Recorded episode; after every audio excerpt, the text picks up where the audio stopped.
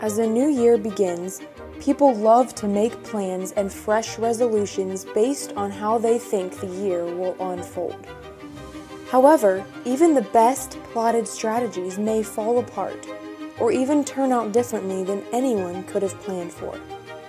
This week in Walk Talks, Jason Dennis deals with this instability by encouraging every believer to meditate on the unchanging truth that God's plans are perfect.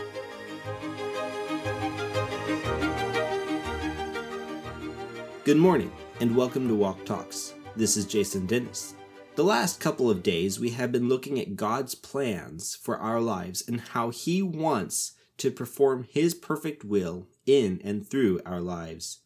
Today, we are going to be following that same theme and looking at how love and salvation tie into this equation.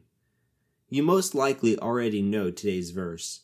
If you don't know it, you should memorize it. It is Romans 8:28 where it says, "And we know that all things work together for good to them that love God, to them who are the called according to his purpose." Before we get carried away about everything going our way, we need to remember that God's will is key here. Additionally, what God has planned as good may be a growing experience for us.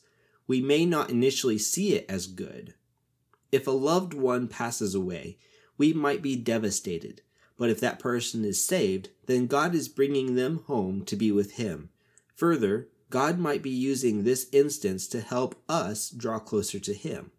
Just because we don't see something as good doesn't mean that it isn't good, but we should realize that God's will is good and perfect for our lives.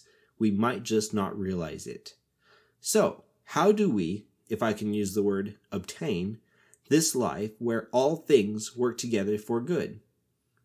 The verse goes on to answer that question when it says, To them that love God, to them who are the called according to his purpose.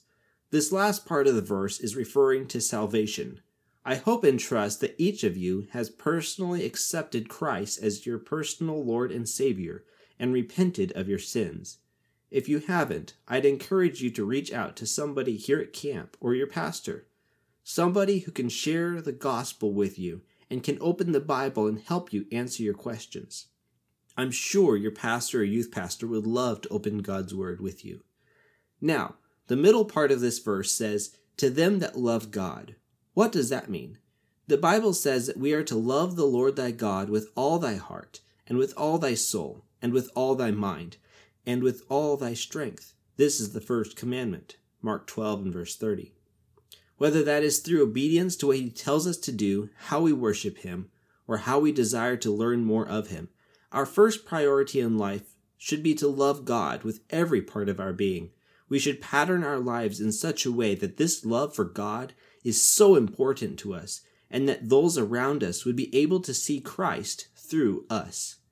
So, how does your life reflect Christ to those around you? Are you putting Him first in every area of your life? Have you taken that first step of accepting Christ into your life? What is holding you back?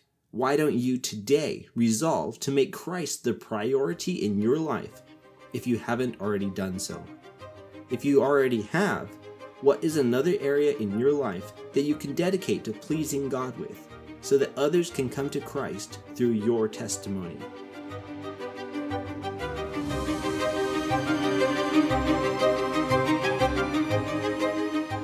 Thanks for being a part of Walk Talks today by listening and subscribing to our podcast.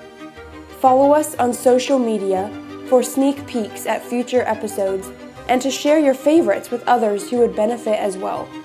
We hope your heart has been enriched by God's Word to take your next step in following Christ.